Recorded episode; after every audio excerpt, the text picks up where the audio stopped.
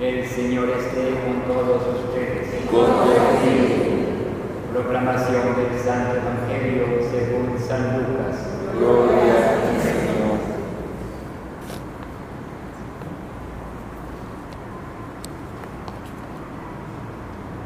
En aquel tiempo Jesús comenzó a recorrer ciudades y pueblos, predicando la buena nueva del reino de Dios. Lo acompañaban los doce y el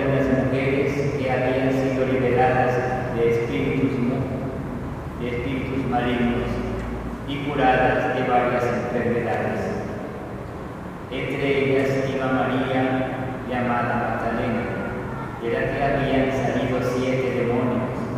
Juana, mujer de el administrador de Herodes, Susana y otras muchas que los ayudaban con sus propios bienes. Palabra del Señor.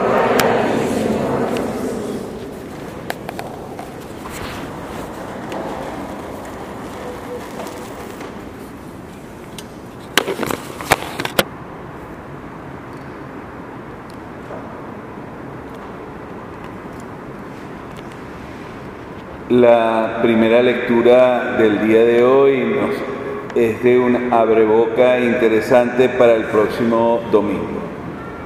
No se pierdan el capítulo del próximo domingo sobre la codicia. Pero quiero tomar solamente de esta lectura un detalle. 103 mártires coreanos. Cuando dejé eso entre ustedes, se dio un murmullo como diciendo, tantos. Ustedes olvidan que somos también nosotros mártires, no de coro, porque le decimos coreanos a los de coro, ¿verdad? Somos también nosotros mártires en este momento de tantas circunstancias.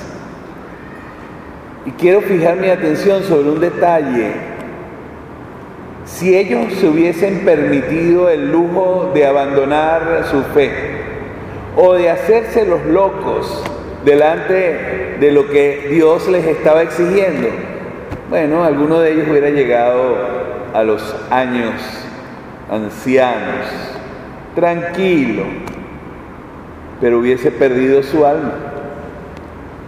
Muchos de ellos fueron jóvenes catequistas. Algunos dieron la impresión de que estaban arriesgándolo todo, pero en fin de cuentas cada uno de los mártires nos está diciendo a nosotros, ¿y tú serías capaz de dar la sangre por las cosas por las que estás tú convencido? Una vez dije en este altar, en este ambón, que a Venezuela lo que le hacía falta es un poquito de sangre. Y muchos se escandalizaron, casi como diciendo que yo estaba pidiendo que hubiese un reguero.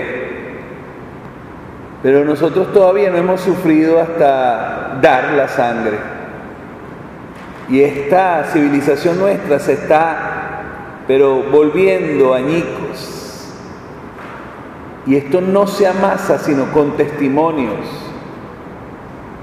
Aquella mujer, siete demonios le había sacado el Señor. Ella podía haber regresado a su casa tranquilamente. No, decidió seguir al Señor donde fuera. Y hay un colofón interesante. Lo mantenían con sus propios recursos. Pero allí había convencimiento, porque el Señor me había hecho ese milagro. Yo no lo puedo abandonar.